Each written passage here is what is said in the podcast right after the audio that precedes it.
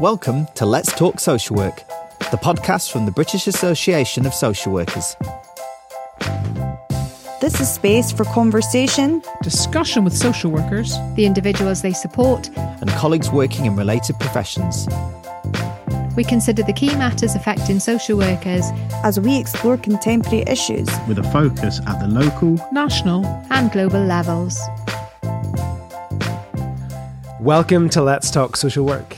My name is Andy McClenaghan, and in this episode I have the pleasure of speaking with Mit Joyner, President of the National Association of Social Workers in the USA, and Chantelle Thomas, BASWA's anti-racism lead. We discuss the issue of structural and institutional racism in the UK and the USA. We explore its implications and examine how social workers can be agents of change by promoting anti-racist social work practice. Welcome, Mit, and welcome, Chantelle. It's a real pleasure to have you both with me today on the podcast. How are you feeling? Mit, how are you feeling? How are you doing? I'm feeling great this morning. It's great over here in the United States. I'm in West Chester, Pennsylvania, so it's great. Good, good. Thanks for joining us. Chantelle, how are you feeling? Yeah, it's lovely here as well. I'm in Ashford in Kent, so not too far from London. It's nice. It's a nice day. It is a bit grey, but yeah, it's really good. I'm good to be here. It's good to have this conversation. So I am excited. Great. Before we get into the conversation, Mit, could you tell us a bit about your role with NASW? Yes, I am the president of NASW, which is the National Association of Social Workers in the United States. We have over 55 chapters and also chapters in all of its territories. So I represent approximately 120,000 social workers across the United States, Puerto Rico, and Guam. I also am the IFSW North America Region president.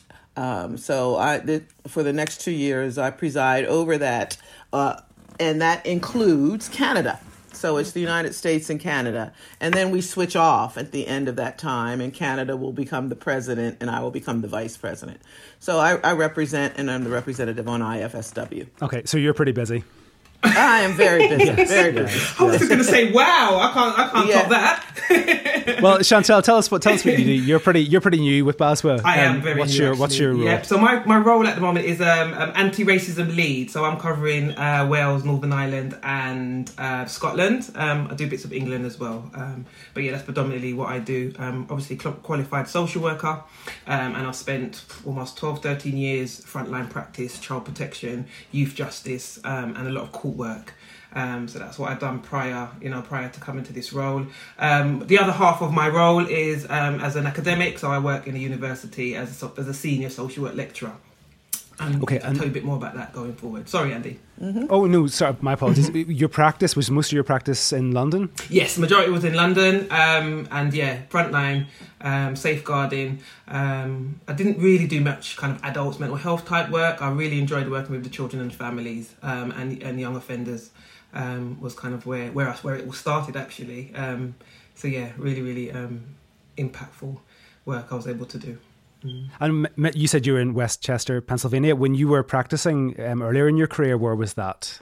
Actually, very much like Chantelle, I started off with Chester County Children and Youth and was a protective service worker. And then I went back to school and went back to the agency and headed up their child abuse unit and was legal liaison for the agency. And then I moved over to academia.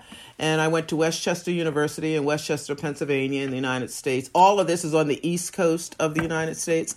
And I served as their program chair for over 32 years. So I was in academia. And during that time, I presided over the Association of Baccalaureate Social Work Program Directors.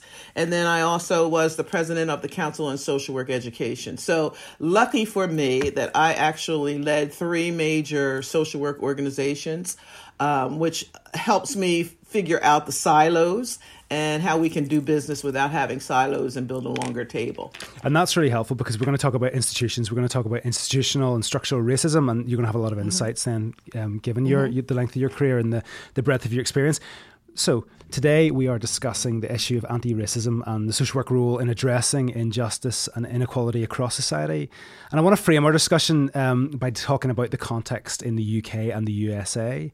Mit, we're recording this episode, it's the 21st of May. It's a month since Derek Chauvin was found guilty of the murder of George Floyd in Minneapolis in May 2020. What's been the reaction to the verdict in the trial? Well, you know, in the United States, every day brings new dilemmas for us.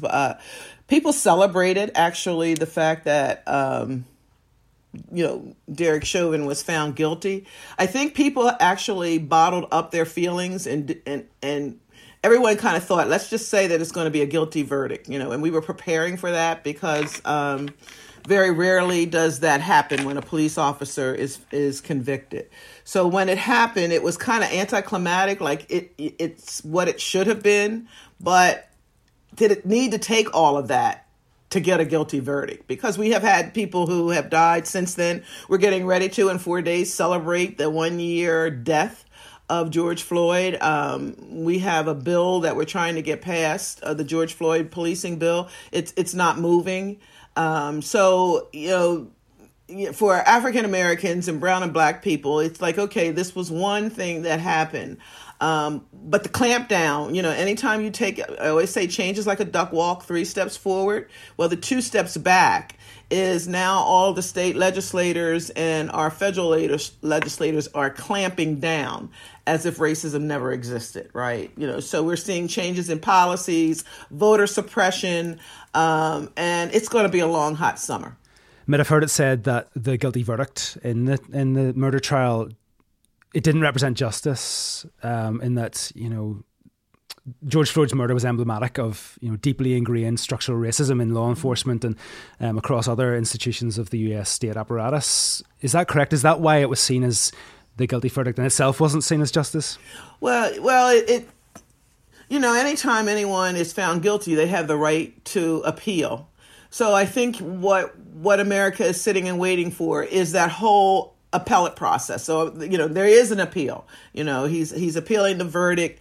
There were some people who were jurors that came out and spoke after that. So now people are trying to say that they were biased. So will there be a retrial, right? Is this going to be something that stays in the U.S. for years and years, or will this man be convicted and serve? So there's still the question that although the first step occurred, there still has to be an appeal process and then another appeal process. And will we really see Derek Chauvin go to jail for what he did? And so I think that's what we have to be braced for. That's why I say it's a long, hot summer, because if there's any reversal, then there's going to be a backlash on that, you know, and then also, you know, there's going to be another person that is murdered, already has been. So what's the backlash of that? Is it going to be any kind of consistent thing? You know, what I was talking with someone the other day, the most powerful weapon we have that I don't even think Steve Jobs realized is the iPhone. You know, the iPhone was made so that people could take their own personal stories and I could show them to Chantelle, look at my grandkids. But it has now become the one equal of justice, because now we're able to put on that phone and we're able to record, and you cannot refute what you can see. Without iPhone footage, I don't think you would have seen what's happening. So, you know, even though the iPhone, the one unintentional consequence of what that was, it records justice. Now, how can we make that intentional? I think that's the thing that we have to start thinking about. It's interesting saying that about recording. I saw, when I was looking at some images from Black Lives Matter protests, I saw one banner saying, you know, racism isn't getting worse, it's getting filmed. And right. I remember when I first read about George Floyd's murder, I remember thinking how terrible it was. But I also remember I made a decision at the time not to immediately watch the footage. And I'm not entirely sure, I was reflecting back, I'm not entirely sure why that was. But what I do know is that when I did watch the footage, it was about a week later, I was really deeply affected, you know, and I didn't understand obviously fully, but I did have a better understanding of just the extent of the horror of what had happened. You know, it was really clear to me that Mr. Floyd had been murdered. Do you remember at the time there was quite a lot of media commentary, people arguing that, you know, we should reserve judgment until due process had been followed. But when I watched that footage, you know, I felt it was very clear that what had happened was that George Floyd's death was not an accident. And that's exactly right. You know, it was that footage that I think spurred me into getting up out of my seat, you know, making sure that my voice is now heard. It was watching that footage, and you know, I think like a lot of people, some people didn't want to watch it, and they thought I was crazy to watch that. How can you watch it? How can you? I had to. I couldn't not watch it, and I watched it several times because I remember looking and watching, you know, Derek Chauvin, and looking in his eyes, and he had no emotion whatsoever. He just happily, you know, had his knee there, looked around like, you guys do what you want, you know, I have the power, I am fearless, and that's the kind of, you know, the aura that he portrayed doing that. He had no, you know, to him, George was not human, you know, he wasn't human. The way how he treated him was awful. And put it in context, Chantelle, it was for an alleged $20 bill. You know, I mean, we always have to put it in context. This man died for an alleged $20. Now, no, that hasn't been proven yet, you know, because no one ever collected that bill. It was never proven to be a fraudulent bill. But it was for $20. Whether or not it was fraudulent is entirely irrelevant. I made an episode early in the year with Mel Wilson from NASW. I was what I said. If I had been giving a forged £20 note to a shop keeper and the police were calling me, I wouldn't end up dead at the end of it. I'm a white man. You know, it was horrific. And it's resonated so strongly around the world. I mean, Chantelle, that it's had massive implications as well in the UK as well as in the States. It has. No, it really, really has. And I think... yeah, as I said, that's what spurred me into being more active within the university, even applying for this role and just not sitting down, you know, in my seat anymore. It resonates with so much of what we see, you know. We have, you know, police are killing our young black men, you know, in disproportionate numbers. You know, the disparities that we see, you know, across society is echoed. You know, you know, we often hear, oh, it's not so bad in the UK. The US has a different issue that, you know. The only difference between the US and the UK, I'd say, is the US is a bit more overt. You know, in the UK, it's happening, but it's people are a lot smarter with how systems and policies, you know, discriminate against individuals, and how organisation and society does that as well. And there's a militarized police force as well in the States. Yeah. And I think ours became so blatant and overt over the last 4 years, where it's okay to show your racism. You know, before it was very covert, where you just went ahead and you didn't.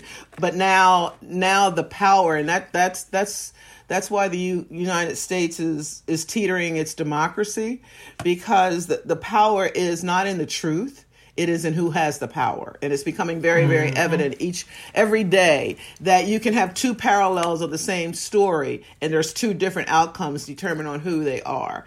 And that's people are starting to accept that, right? You know, they're starting to accept, because people, it's very evident. I know we're going to talk about COVID, but it's very evident even about that. You know, I can take off my mask because I'm okay. I'm protected. I don't care about you, right? Even though, and so that is, we're really a member object society. Remember, Chantelle, I told you about that theory that I follow.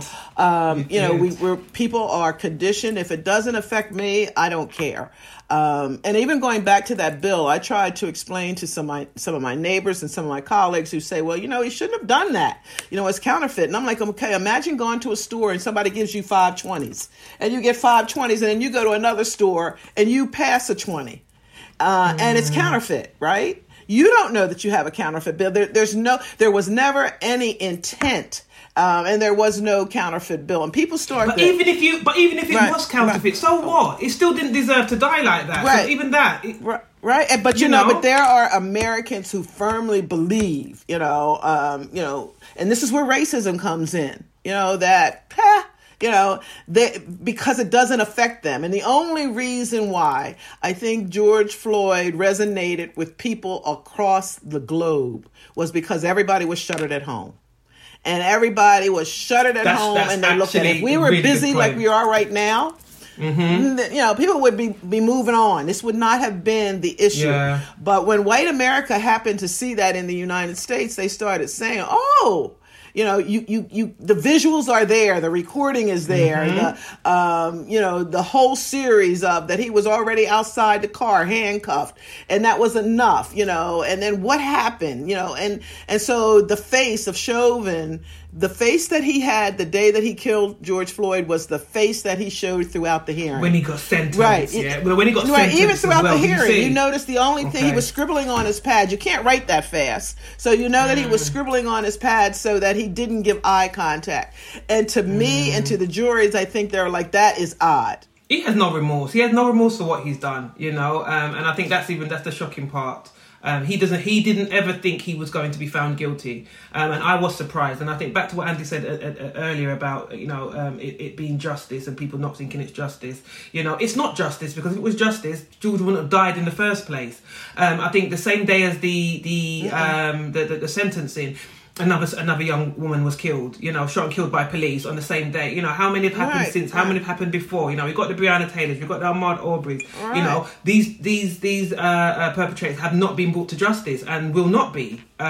So it won't be true justice. And yet we've had people who have killed through mass murders, white individuals, and they were arrested. The one in South Carolina, yeah, North Carolina, and he massacred people in the church, and I think he was taken to McDonald's on the way to the police station or something, you know. I've seen that. Exactly.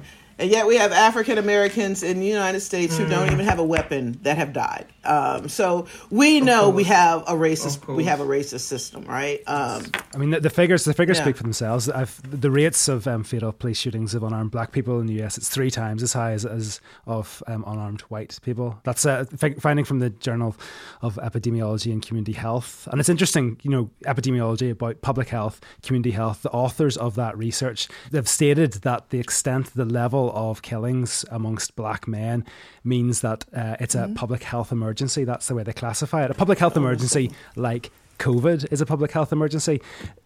Interestingly as well, in that article, they found that only 16 states out of 50 require de-escalation training.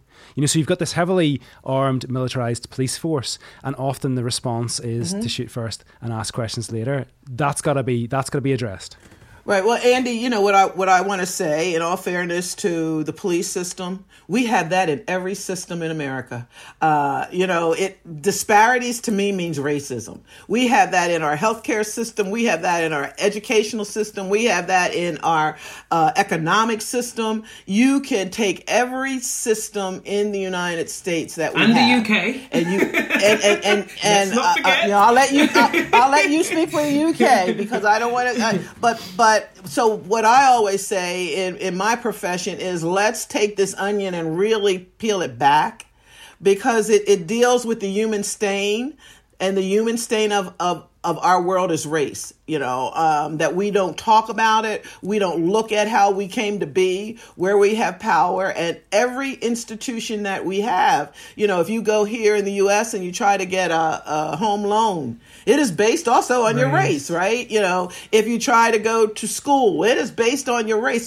So when we look at that, it's everywhere. Yes. I can tell you that the home ownership rate amongst white Americans is 71% and it's 41% among black Americans. I was reading about redlining. Is it redlining? You know, or something like that, yes. You know, that talks about, you know, banks that wouldn't lend to people who lived on a certain district or certain part of the country. You know, my understanding as well is that the police force in America is based off of the old slave catchers, you know, so that's the mentality, that's the thinking, you know. So if you have a police force with that, where that's the mentality, they don't see black people as human. It's still got that institutional bit about it that says, you know, these people are slaves. This is all they are. They're property. They shouldn't be, you know, allowed to do, you know, what regular society does, you know. And you can see that. You see it following through.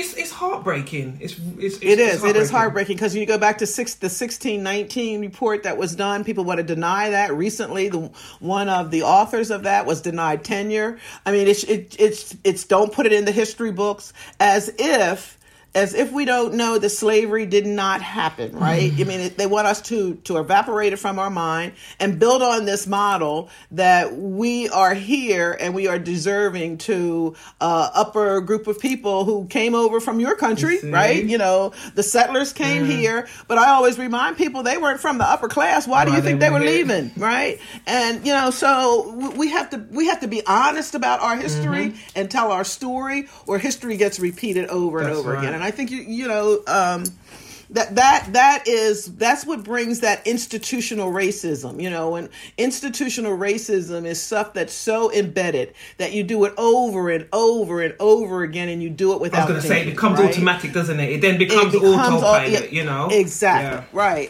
Right. You know, so when you bring someone in and, you know, you have Jane Goodall, who's the brown-eyed child and the blue-eyed child, you know, white children are automatically more intelligent than brown and black children. And so you begin to teach to that particular child and to leave the other child out. You know, that is why this conversation is so critical. You know, that and why social work plays such a role, because we have to serve as leaders and be advocates and be the voice of those who are vulnerable, right? And it's not like their voice, it's not like they don't have a voice. I hate to say the voice of the voiceless. But they're not heard. It's the voice, they're not heard. They're never heard. Their voice is never heard, right? And that means even myself, as the president of NASW, as an African American woman, my voice may not get heard. Because people see me as a black woman. Before anything else, exactly. Yeah, before anything else, right? No matter how much education you have, how much knowledge you have, you know, how much you've been there, how much trauma you suffered, you know, we know what's best for you. You know, and that's going to keep us, you know, I don't know. You know, I don't know about our democracy. Like I keep saying, and I argue, and I say our democracy. But we can't stop though, and that's the thing. We can't give up. We have to continue, because you're right. It does get disheartening some days, and you do think, what? Why? You know, we're still having this conversation, but then you have to wake up, you know, and then we have to get up, you know, roll your sleeves up again and think, right, take on a new day. Right. And talking about education as well, there was a program on yesterday in the UK on the BBC. And it talks about educational subnormal children. Now, that's the classification they used to give black children in the UK up until 1981. I didn't realise it was so recent. And it was particularly black children that, you know, either migrated from the Caribbean or, you know, were second generation parents. The parents, you know, they were second generation children. The education system in Britain would want to obviously keep them down, and you know, whatever trauma they had suffered, they would label that as educationally subnormal, put them into special schools, and again, not teach them. That again was a justification of not teaching them. There was no aspirations for these children. There was nowhere for them to go, really. And it was really, again, heartbreaking watching and hearing some of the stories, because some of these people are not that old, you know, and I'm looking at them thinking, wow, 1981. And there was a report that mentioned about how, you know, how racist this procedure was, but yet they kept doing it. You know, they knew it was racist. That again, it was hidden, and you know, it wasn't out in the forefront like it should have been. But yeah, it just stems. Then you can see that thinking, because you get the thinking in higher education, and I'm jumping from one bit to another. But you get the thinking, you know, in higher education, that, you know, that black students, we've got the attainment gap, we call it here, or the awarding gap, but black students are less deserving or less intelligent than white students. Hence, that's the reason for this big gap, you know. And you have lecturers that really believe that and perpetrate that and will, you know, treat students accordingly. That needs to stop. And be careful with COVID, because as kids go back to school, there's going to be a rush to judgment to label kids, right? You know, not everyone had access to the broadband. Not everyone had access to the computer. Not everyone really was able to sit at the computer at that time, right? So when we go back, there's going to be a gap in learning. And there's going to be people that are going to try to put labels. And I say that's why social workers have to be in the school. Mm-hmm. You cannot allow us to label anybody after COVID, mm-hmm. right? You know, because everyone has experienced their own trauma. You don't know what was going on in those households. You don't know how many people had died, whether your grandmother had died, whether your cousin had died, what you've heard on the news, sitting there doing your schoolwork without processing what that's was going right. on. And now you're going to label them as attention deficit mm-hmm. disorder, right? You cannot allow that to happen. And I think that's already started. That's already started. Yeah, it started. Yeah. So we you know, I was a proponent of year-round school. I really think that I don't understand why we're, you know, here in the U.S. we're getting ready to get back to what people say is normal but is abnormal. Mm-hmm. And then we're going to let the kids out in for the summer, months. Knowing that this, there's an educational gap, mm-hmm. right? Knowing that the workforce, you can't go back to work until you know who's going to take care of your right. kids, and the people in the daycares are no longer there, mm-hmm. right? So it's going to take time for that whole infrastructure to get rebuilt. So why not keep the kids in school and deal with the gap that we just had for the last year? That's too sensible, mate. Do you see what I mean? That's too sensible, you know. I just don't understand why half a decision, you know. What we know is, as well is the amount of children, the increased number that's been referred to mental health services. In the UK, we call it CAMS, Children and Adolescent mm-hmm. Mental Health Services. But the numbers, you know, suicidal, you know, children that are self-harming, you know, domestic mm-hmm. violence, also, okay, the adults, you know, but the children are going to be within the home. We know the issues are skyrocketing. I'm getting calls from agencies mm-hmm. nearly every day. Chantelle, you know, we have vacancies here. No, it's There's a lot of work for social workers now. Chantelle, if we bring it back to the UK, big picture, high level. I mean, in the States, there's a new government, new administration, positive opportunity to move forward after 4 years of the Trump administration. Coming back to the UK. At a national level, we're not necessarily in such a positive place. I was going to say, we're not in a positive place. we're not. And the big issue that I want to talk about is the government's Commission on Race and Ethnic Disparities and the recently published Sewell report. Yep. So that was published, I think it was the end of March. 31st of March. Yeah, 31st that's right. was when it was published. Again, it was delayed. And this commission was set up after the George Floyd, you know, after the murder and after the protest and, you know, the Black Lives Matters movement. And when, you know, I think the government realised, hold on a minute, something's going on here. We need to try to understand this a bit more. So I think initially when the commission was put forward, you know, everyone was kind of not excited but hopeful that this would provide some answers. Exactly, this was an opportunity to provide some answers, to collect some data, you know, to really get to the bottom of what is going on and what the government could do, should do, needs to do in order to, you know, to kind of make the changes necessary. And what did the government do? It was a whitewash, really, wasn't it? I think what they did, they improved. No pun intended. No pun intended. White elephant, whitewash. But yeah, so I think what Boris Johnson did was he commissioned, you know, a lot of yes, there were black and brown people of skin colour, but they all kind of fought and you know.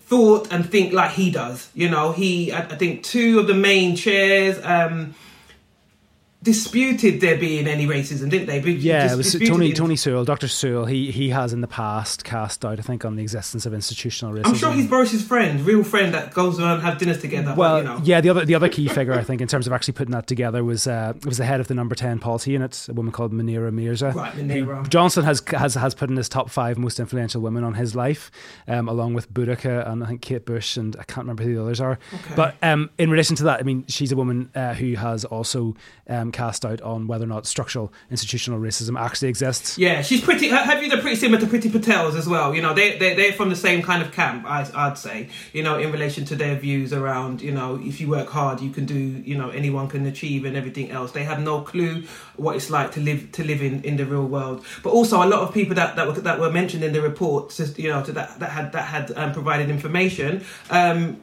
Disputed their contribution. You know, they said that's it wasn't right. like that. That's not that's what right. I was asked. That's not what I was that's called right. for. A lot of the research they used, you know, as I just mentioned, they didn't use any primary research. It was all secondary research, mm-hmm. and all the secondary research they used concluded institutional racism. So it's really surprising how this report was able to not conclude that. You know, it was really, it shocked me and how. And for me, it just felt like a way for them to say, yes, we've tackled this issue. It's not a societal or a structural one. It's more of a personal individual. So they're putting the blame back on the individual as opposed to society where it should be placed. And I think that's the point for me. It's absolving the government of any responsibility for change, any accountability, and just putting it back on. Well, if you work hard, if you have more money, if you live in a better, it brings it back down again to that racism. Apology. Yes. I was a sort of a similar summary I'd read. Somebody had suggested that the report argues that racism is much less of a factor than socioeconomic deprivation in terms of life opportunities, but the report fails to understand that structural racism plays a part of that. Yes. Yeah. We had to put a statement out on behalf of Basra as well, about this report, because we were having, you could imagine that the temperature in the room was really high when this came out. It was again heartbreaking. I keep using this word, but I can't think of a better word to describe it. Yes, well, Runnymede Trust said it was frankly disturbing. That was their language, that the government suggested that the evidence in the report confirmed that institutional racism doesn't exist. Yes, I just don't understand how they could have got to that. If you look at government figures, Chantelle, I mean, I love a statistic because statistics can really help paint the picture. So, government statistics, official statistics. We're looking at COVID here. Mm-hmm. We talked about COVID in the States. If you were a black man, you were 3.3 times more likely to die from COVID than if you were a white man. If you were a black woman, you were 2.4 times more likely to die than if you were a white woman. That's just, that speaks for itself. Policing and crime, we talked about the states. Right, okay. In 2019-20, these are stats for England and Wales. There were 6 stop and searches for every 1,000 white people. Can you guess how many stop and searches there were for every 1,000 black people? There were 6 for every 1,000 white people. 100. Not quite. There was 54. Okay. But a huge disparity. Huge. I mean, I was shocked at the 54. 54. So yeah, 6 to the 54. Yeah, absolutely crazy. Black people that same year, 2018-19, were 3 times more likely to be arrested than white people. Well, we can go on to sentencing, tougher sentencing, prison population. It can be extended, even with the health, a black woman is 5 times more likely to die during childbirth than their white counterpart. That's the one that always just sits. Yeah. What really for me, in terms of the US stats, we didn't talk about this when we're chatting about the US situation, is infant mortality. So out of every 1,000 births, 4.7 babies will die from, white babies will die, whereas 11 out of 1,000 black babies will die. That is mad. What's the UK I don't have the comparative for the UK, unfortunately, but that's huge. And when you're talking about babies, you couldn't be more vulnerable, and that systems are set up in a way that allows that to happen is scandalous. That's what I mean. So that's from the cradle to the grave, because it affects life expectancy as well. Yeah, of course it does. Right. Come on, of course it does. Of course it does. And so we don't want to recognize that institutional racism exists. So that's like me losing weight, getting scared, coughing up blood and saying I don't have cancer, right? I mean, nobody really kind of wants to deal with the real issue. Now just imagine, just reverse that for a minute. If we did say, okay, institutional racism exists and let's get about changing it. Do you know how every country could rise itself up? I mean, so what is the fear of being able to pick this scab, dissect it, and correct it so that all people, I mean, including yourself, including the most privileged people in the world, if we didn't have to fight and spend so much money on racism, do you know how we could use our minds? Yeah. I mean, I always say it's like pouring water in the tub. If you pour water in the tub, we all rise. Not just half the tub rises. So we spend more money, more mistrust, more propping up privileged people. Privileged people actually needed the frontline workers who were basically brown and black people to exist. Right? I mean, they needed them to exist, right? You needed to go to the store. You needed to have food. And when that was cut off, everybody started getting, oh my God, what are we going to do? So if we begin to say, how does every group contribute to our society and work on that, by saying we had these, we know about redlining, right? We know that we didn't, that our higher education was for white privileged people. And we still carry that out today. We still carry it out through our scholarships and our money and saying to people, you can come in and our legacy programs. And then all of a sudden, when we have a group of athletes who break into that system to say, I'm making a lot of money now, so I'm going to build a school. We smack them on the fingers for doing stuff like that. right? Because you can't use your power and your privilege because you're brown and black. Really interesting. So it has nothing to even do with economics, because there are a lot of wealthy African Americans and Latinos, and there are a lot of brown and black people who are wealthy, but their fingers get smacked every time they try to uplift that system. So what's the fear, Mitt? Is it a fear of loss of power and privilege? Yeah, I was going to ask, what is the fear? The fear that it will not enhance my object, right? I firmly believe, if you go back and you read Steve Bannon's paper, he firmly believes that America belongs to white men who came to this country and got the land, developed the land. And so therefore, the only people that should have the right to vote in America are people who own land and obviously who are white, to have that power. And they're afraid of losing that, right? And that's what it's all about. But America wouldn't be America without the work of my ancestors. Do you see what I mean? Who worked for free? Every group. I mean, the indigenous. There are people here.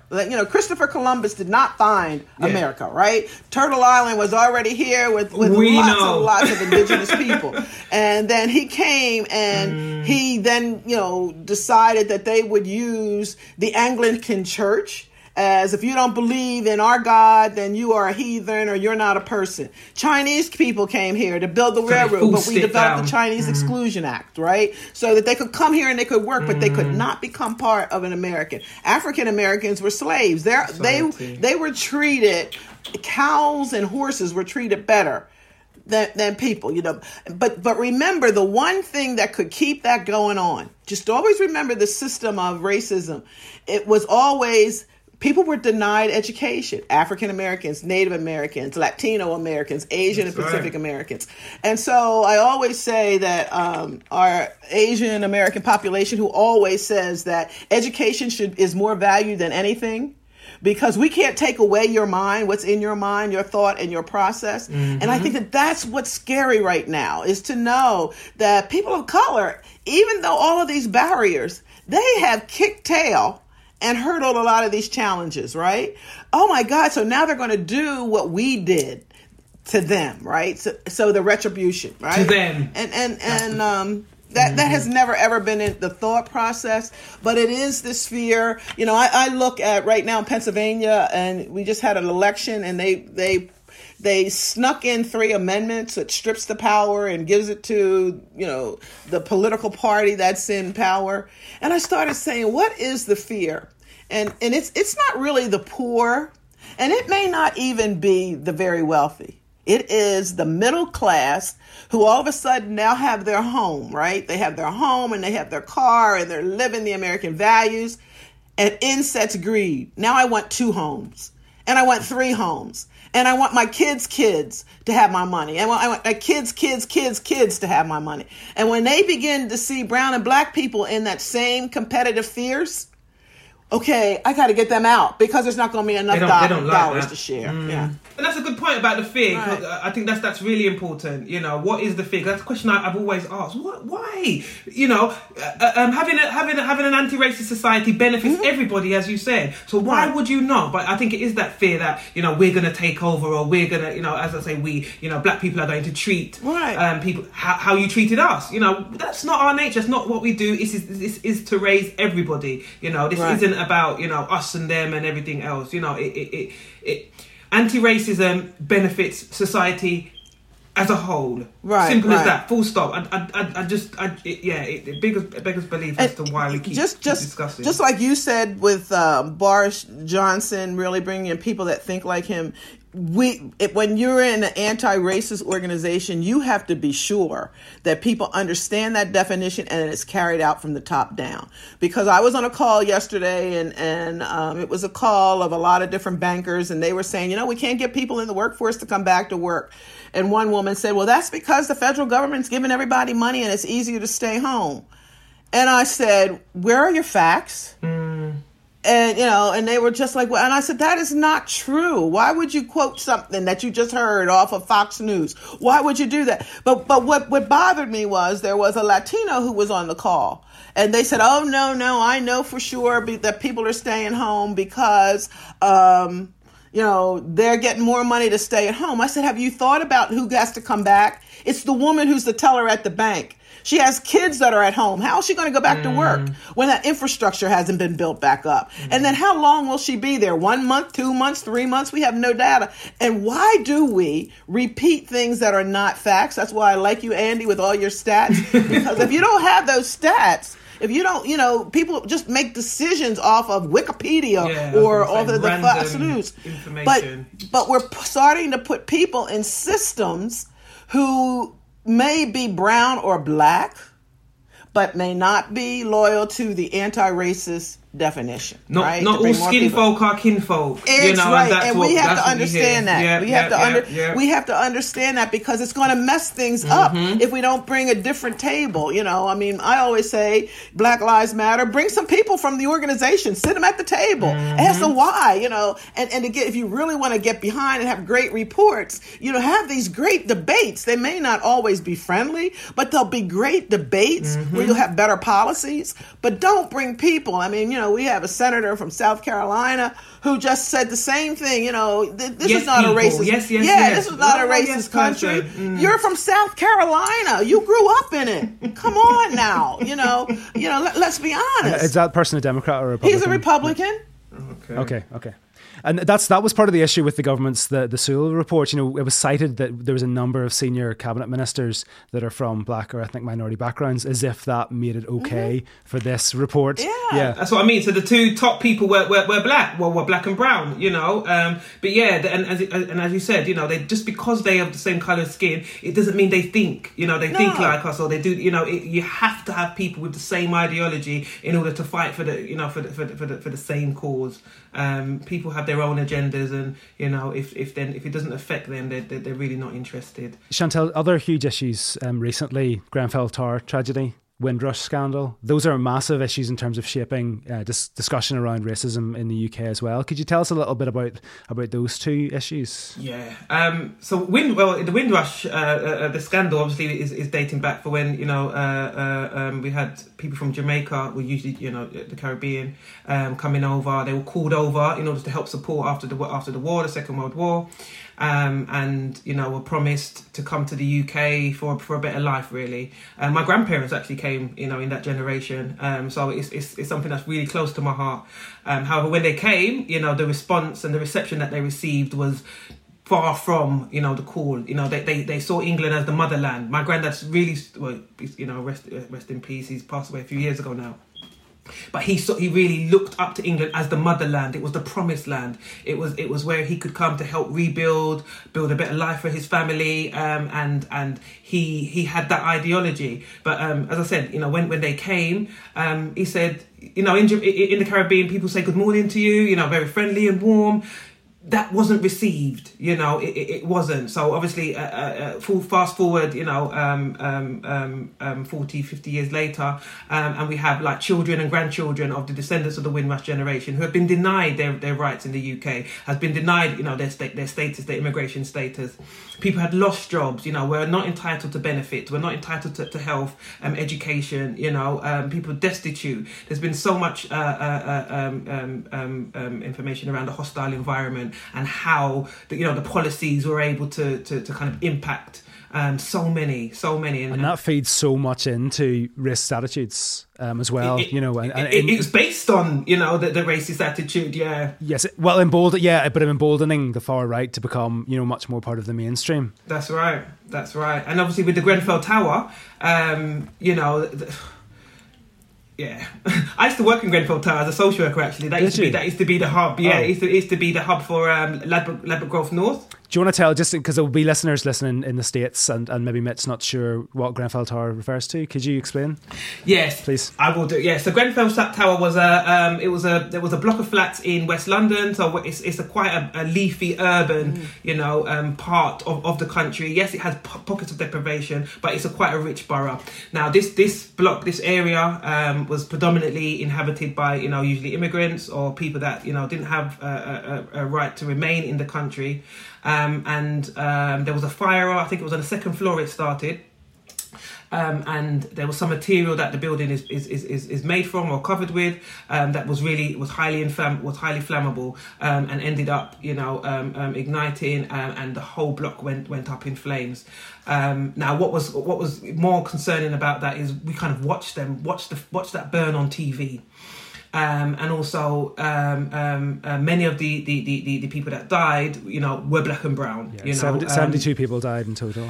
That's what they say. That's the number. That's another thing. Yes. That's another thing. There were probably a lot of undocumented people in those properties. But how quickly did the media narrative change to being, were those people supposed to be there?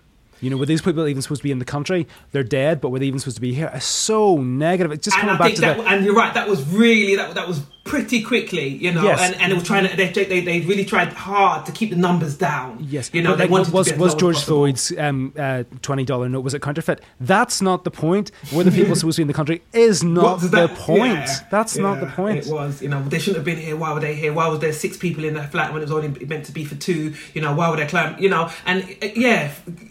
Putting it back on the victims, as if it was their problem. Mm-hmm. But I think that was really important, and that just provides the context of kind of the thinking, the ideology, the government, how. And I think even following on from Grenfell, even to rehouse some of the people that did survive, even that's been a struggle. There are still some people who haven't been rehoused. Grenfell was about 4 years ago now, it still feels like yesterday. I can still remember watching that on TV. I think I've got some sort of obsession with things like this, but yeah, I do like to watch and see, because I think for me it then, is this really what's happening? How yeah. Some days I wake up and I do think, I wonder if I was living in a dream for the last few weeks. You wake up and you remember that no, these things really do happen, and I don't know, it's difficult. Can we talk a bit more about education? Because we've touched on education already, and Mit, Chantelle, you both work in academic roles as well as in your social work roles. What's your experience in terms of the impacts of institutional racism on educational attainment? I can talk about it from a social work perspective. I can go back to the younger children as well, but particularly in terms of social work, looking at working with the students in especially level 4, so that's our first year students. We see a lot of social work students going through academic misconduct processes. So that's when something has gone wrong with their referencing and what have you. Also within their training, their placements.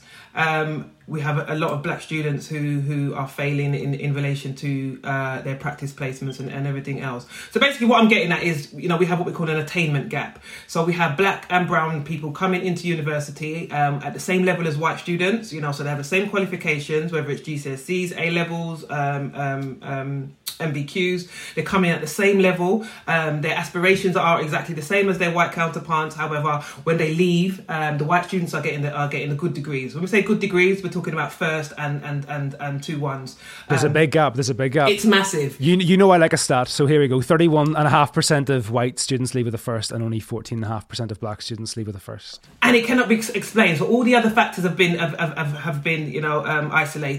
So we're talking about travelling. Do they have care responsibilities, that all these other things that people that don't agree with these stats will try and throw in, oh, it's because this, oh, it's because that. And going back to what I said about that program I watched recently, yesterday on the BBC, it's that thinking that black and brown people, that we are somehow less intelligent, we're less able to achieve, and that's the reason. It's something innate. It's genetics. It goes back to the theories around genetics, that we are genetically predisposed to particular issues, and also we're not able, we're physically not capable of achieving these good degrees. And there's issues around when black students aren't able to progress, you have fewer black academics, you have fewer black role models for black students to look up to. I was reading a report in preparation that it was saying that was a big issue for black students, because they're not seeing themselves in the higher levels of the institutions they're studying in. So that can make that sort of... that's having an impact on attainment. No, definitely, because if you don't see something, how do you believe it? How do you believe something is possible? Now, even for me, I think I'm fortunate in our department, in the social work department, I am one of 4 black academics out of about 7, which you think, wow, that's really good. That's just in our small department. My school, so the HSK, you know, it's we are a drop in the ocean. Across higher education spectrum, I think out of the whole, you know, in the whole of the UK, there's only I think it's something like 0.2% of black professors that are female across the country. I'm not sure how much, you know, how many male, but that's not even one, you know. And even the black students in my course will look up and say, you know, basically, how did you get here? What's your story? And I remember recently I did, because I've started what we call it BSEG, the Black Student Empowerment Group, and that again was on the back of George Floyd, and that again was on the back of, you know, having a safe space to talk about these issues, because as you mentioned, a Warding Gap and, you know, the experiences of black students is something we're talking about at the university, and it's something we want to progress and try to figure out, and that's, you know, that's another reason why I wanted to talk with Mit as well today, to find out what we can learn from the US and if there's any tips we can pick up on what needs to happen, because as I said, the safe space is something that students are crying out for. So we created that for them to have that space, and it has really been received warmly. What's the picture like in the States then, Mit? So very much very similar in our predominantly white serving institutions. You know, I grew up in predominantly white institutions from K to 12th grade, right? But I went to HBCUs, which are historically black colleges and universities. And I want to tell you, it made all of the difference of who I am today. And in fact, I demanded, you know, when I got married, that all of our kids go to HBCUs. For the simple reason, when you hit a college campus and you see people that look like you, the empowerment that it comes. It's an experience. And I was like, oh my God, there are black PhDs and there are black people that do this. And then also the theories and what you learn from those books are not just from those who wrote books who were from the dominant race. They were from your Billingsley and your Glasgow. And you were beginning to understand, like, wow, this goes all the way back to the 1800s, you know, because a lot of these institutions began then. So, you know, I first went to Central State University and I was, you know, and I got a BSW, and it was just like, I mean, that time for me was what I call my Ungawa period. That's when I became very, very radical. Like, why weren't we taught about this? You know, why didn't we know this? Why were we always taught that we needed this? I'm jealous. I'm jealous. Yeah, I want some of that. And then I went to Howard University, and I met my husband in undergrad at Central State University, and he went to law school at Howard, and I went to School of Social Work. Oh, wow. And that strengths perspective that you learn has carried me throughout life. You know, never make a move. You know, we were taught, learn how to play chess. Never make a move unless you know your opponent's move. You're going to be the only one in your agency. You're going to be the only one where you go to work, because there's just not that many HBCUs. So how are you going to channel all of that and be true to yourself? And so, you know, I ended up at West Chester University, and West Chester University is a white serving institution. But I was able to, as the chair, to really illustrate that. I mean, the same question students would wonder, how did you get here? How did you get to become chair? I held meetings when students were getting ready to be expelled from the program, and I noticed that there were a higher number of students of color that were going through that process. I decided, you know what? I'm going to keep notes. I'm going to be the only one that has the power to do that. You know, I'm going to relieve everybody else from that. And so the chair will decide which students stay and which moves on. But it was like, so we would have one where I'm dismissing the student and just missed too many classes. How many classes they missed? Oh, they missed 8 classes out of whatever. Okay. Then I would see a white student would come through, and I would know that that student had missed class. Well, you know, it was because their mother was sick and they had really good reasons. So I let them make up that. Wait a minute. You weren't saying classes. That. Right, 8 classes is 8 classes. Mm-hmm. Just because, see, African Americans are trained that this is my problem. I'm not necessarily going to go to you and tell you my problems, right? You know, we're training a whole completely different thing. You keep your business to yourself. Whatever it is, you handle it and you deal with it. Where white Americans are trained, oh my God, my mother's sick or my mother's car broke. And you begin to identify with that. So I think that's some of the reasons why. And then the other area is, you know, is the reality of the situation, right? So, you know, when we teach the community-based, now, I always say, look up the term ivory tower. So ivory tower is a place, an educational place where you go and you are creative and you are able to have free thought, even though your institution may actually reside in a community that needs assistance. So you don't go outside, right? You don't go outside and try to figure out what's going on in our communities. Whereas HBC philosophy is their community-based institutions.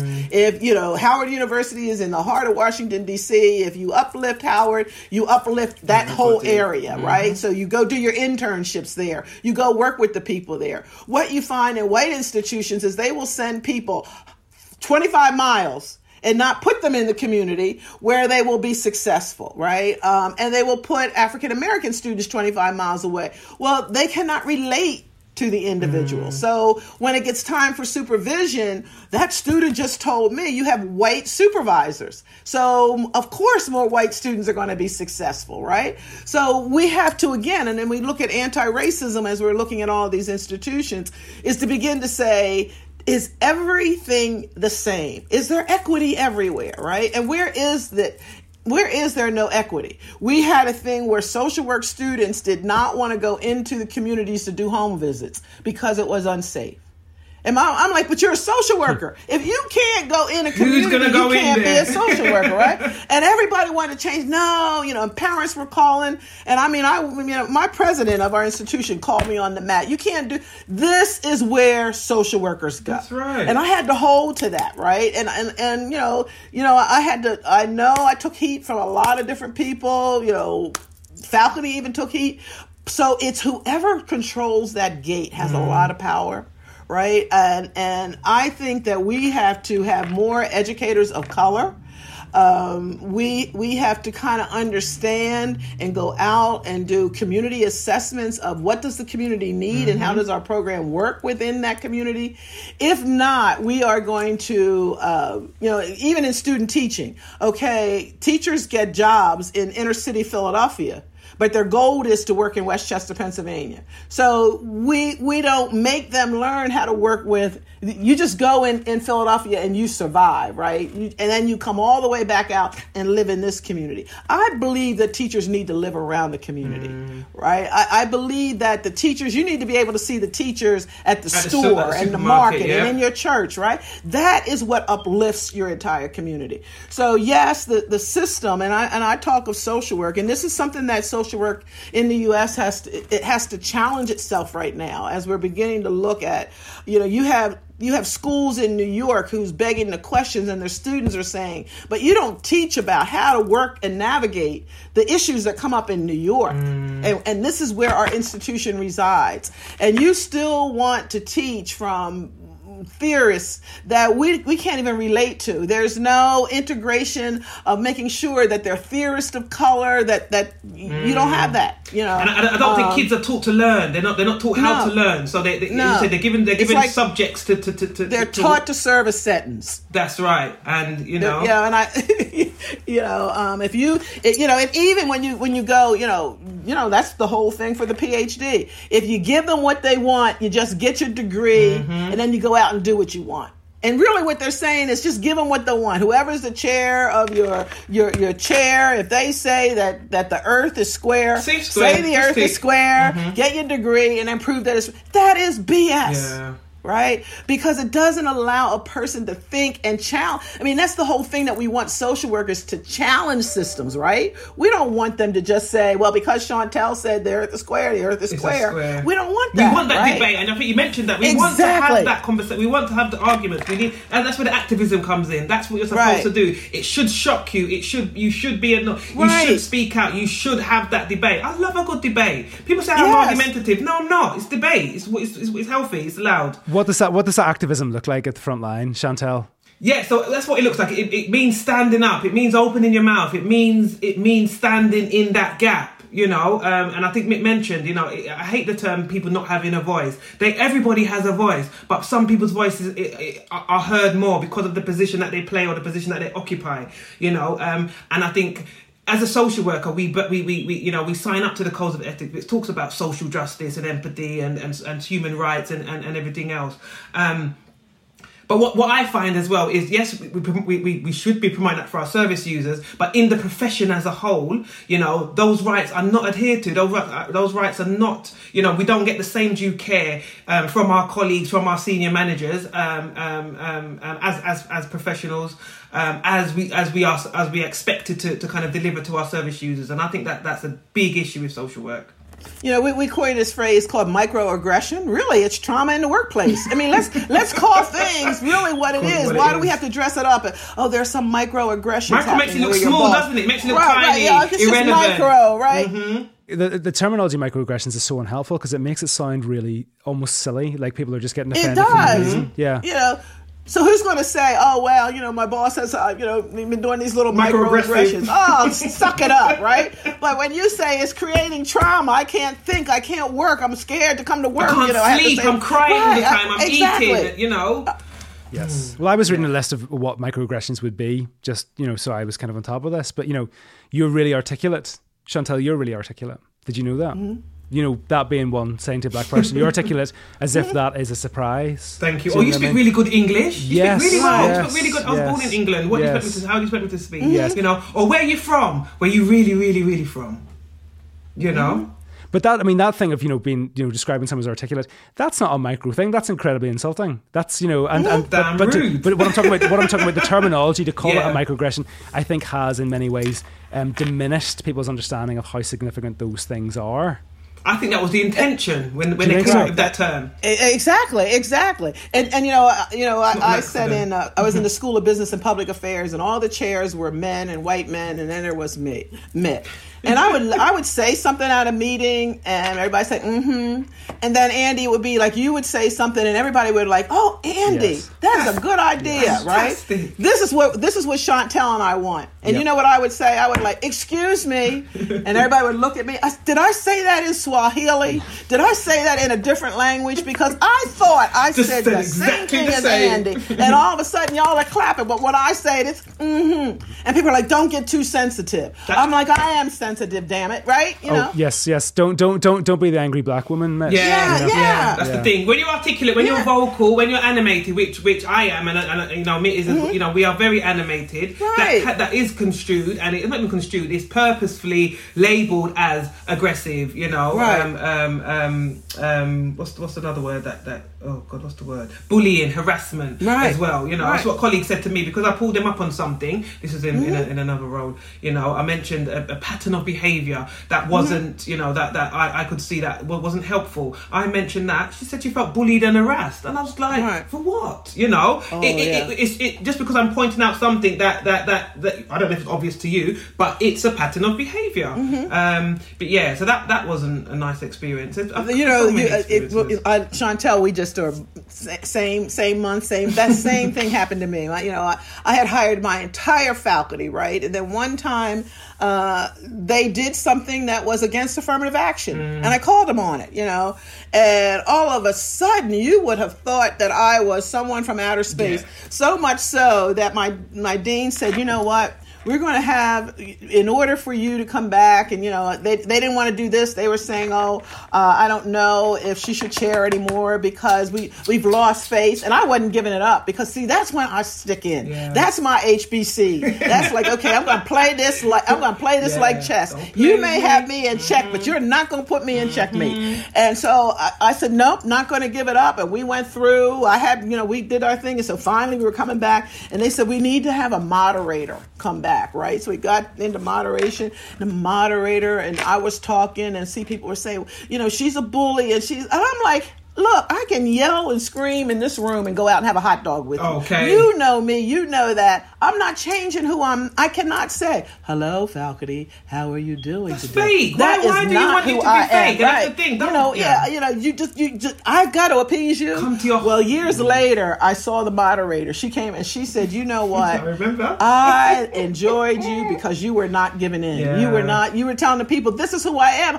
I was with you for 24 years and you knew who I was, right? And this because you did something which was legally wrong. And I pulled you up on it. And now I called you up on it. Now it's a problem, right? And so you have to have that strength to be able, and there's not too many people who will say, you know, I might lose my job for it. Yeah. But I was taught at Howard again to know that you may lose your job for it, right? You may lose your job for speaking up, but that's the role that you'll have. You'll get another job, but you've got to be true to you. Mit, Chantelle, thanks so much for your contribution. I've got one last question, and it follows directly on from what we've just been speaking about. The issue around barriers that stop Black and ethnic minority social workers from progressing in their organisations. What needs to change at institutional level that allows staff to progress, that supports staff to progress, that does away with the barriers that they face? Ooh, oh my goodness. Well, it starts from the top. It has to start from the top, and we need to have 100% buy-in from those who have the power. I think we've touched on, having that equity in terms of people from different backgrounds, and not just people that are Black and brown, but, their thinking, their ideology, who are in those decision-making roles, those roles that will affect, the social worker, the student, the people that are doing doing the work. The system, as we see it, the system is institutionally racist, So it's not about revamping the situation. It has to be dismantled and it has to be kind of rebuilt. We've touched as well about, materials and resources that are from a particular demographic, usually, old white men, we're reporting on, buildings and statues and what have you. And that is the ideology that feeds into HE, feeds into education kind of as a whole, really. But I'm going to, obviously just specify around around higher education. But yeah, so it's about looking at the space, understanding, what's missing in that space and trying to fill that gap. It's a mindset shift. There's not just one thing that needs to happen, and I think that's I'm interested to hear what the US would do, because I still think there's tips that I need to learn, in regards to what we can do going forward. As I said, I do know about safe spaces and having people having that space to be able to talk about their feelings. But then, how do we then push our agenda up? How do we then ensure that everyone's curriculum has a variety on there. We're all able to learn about where we've come from, the history, not just Black people, but even white people, to understand history. It's not just Black history, it's everybody's history. And I think until we understand that, and we can understand, the issues that white people played in relation to colonialism and everything else, move away from the guilt. At the end of the day, it is what it is. But be willing to have those conversations, listen, move on, and learn. Education is key. And when I say education is key, it's for those that need that education to understand how we can then move forward. So here in the United States, Chantelle, I'm not going to give you anything that you don't already know. I mean, we're all in this. We're all in this same boat. It is not something that Let's say we've been struggling with this since 1619 in the United States, but just the other day someone called and they were saying NASW. We're an anti-racist organization. And my question as the president, exactly what does that mean? Okay. And how do you carry that out, right? So when we hire people, how do we get them to address and document what they have done, right? To show that they can work in an anti-racist situation. When we hire the CEO, what has that person done? When we have people who run for office, like I did, run for president, I think it's a question that we have to always ask. What have you done to show me? Because we just can't say we're an anti-racist organization and not put anything in about what do we mean by that. because everybody right now, I mean, that's the new word that everybody's saying. Oh, you know, I'm an ally. I'm this. What does that mean? Yeah. Well, who anointed you an ally, right? And tell me what you mean by that. So I think that that's where we are right now. You know, how do we carry it out in who we hire? How do we carry it out in who we elect? And then who are the people that are missing at the table, right? And how do we carry that out about our language, about our dress, about the food that we serve, about the pictures that we put up in our office? If we don't begin to think about it like that, we're just going to have a word that 10 years from now, somebody's going to come up with another word, right? Because we're constantly change words. Right? You know, first it was equality, freedom, and now equity, and now anti-racism. But we don't ever figure out, you know, well, how did we get the most racist person ahead of our organization? And not that it is as far as NASW, I don't mean, but that's what happens. How do you get a president of a college or the chair of a department or the dean of a school who just doesn't want to look at it, right? Who doesn't want to create this dialogue, who doesn't want to work in the community, who on Saturday and Sunday probably never, ever deal with people of color, who travel to the same countries that they're from, right? So if you can't practice that, and I like to say to people, wherever you travel, and when you start telling me, Andy, that I've only been over in the UK, I'm going to be like, okay, but where else have you been? See, right, I ask people, you know, what are your friends on a Saturday and Sunday? What kind of people are you around? Right, that's what I want to know. Yeah, you know, and I still say, and my daughters say, you know, when I go to a party in my neighborhood, and I say to my neighbors, why am I the only African American you know? You know, you have to begin to start seeing that that's what perpetuates our everyday life that we live is what perpetuates racism. And Saturday and Sunday, I mean, I even say to the churches, why do we have Black Catholic churches and white? That's right. Why is it that we have that? How do we get those two churches together, white Baptists and Black Baptists? How does a person who believes, I mean, we see this happening now with, you know, transgendered people, you know, how do you have these ministers saying these are awful people? How are they ministers, right? You know, we've got to question all of these things. It's, you know, I believe that we can.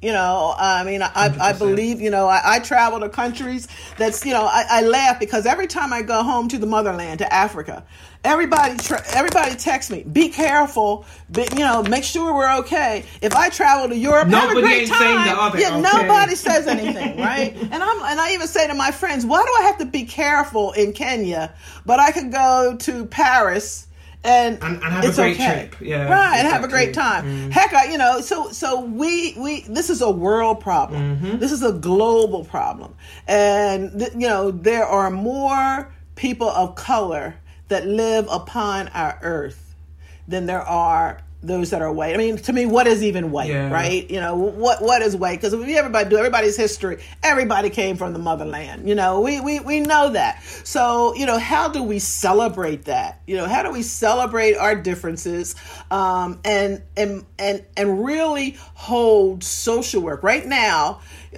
Chantelle and I have to hold social work true to its values. That's right.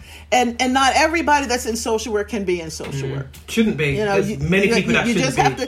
We have to start being a great gatekeeper, you know, to be able to say, because the trauma that you can impose, if I come to a racist therapist, the trauma you can impose for me is going to last forever, right? So it is important that those in education realize that these are people's lives we're messing with. You know, these are decisions. When I was in child welfare, when somebody was trying to decide we're going to remove their kids, to be able to say, no, they got a grandmother around the corner. Let the grandmother take care of the child. Don't bring the child into care. That's going to be traumatizing. Well, you know, they don't have a separate bedroom for every kid. Who needs a separate bedroom? Right. But I don't know if it's the same for you, Mick. Sorry, but in the UK, we have to fight harder to keep black children with their birth families. Yes, and they would rather remove them and bring them into the local authority, you know, local authority care. Which again, you know, is why would you and the money it costs and everything else. But yeah, sorry, just kind of. I mean, well, I worked at a food bank, on the board of a food bank, and we were giving backpacks to people who were hungry. And one of the persons said, "We're not going to give beans anymore." You know, and these were just like a pound of navy beans. And you know, who knows?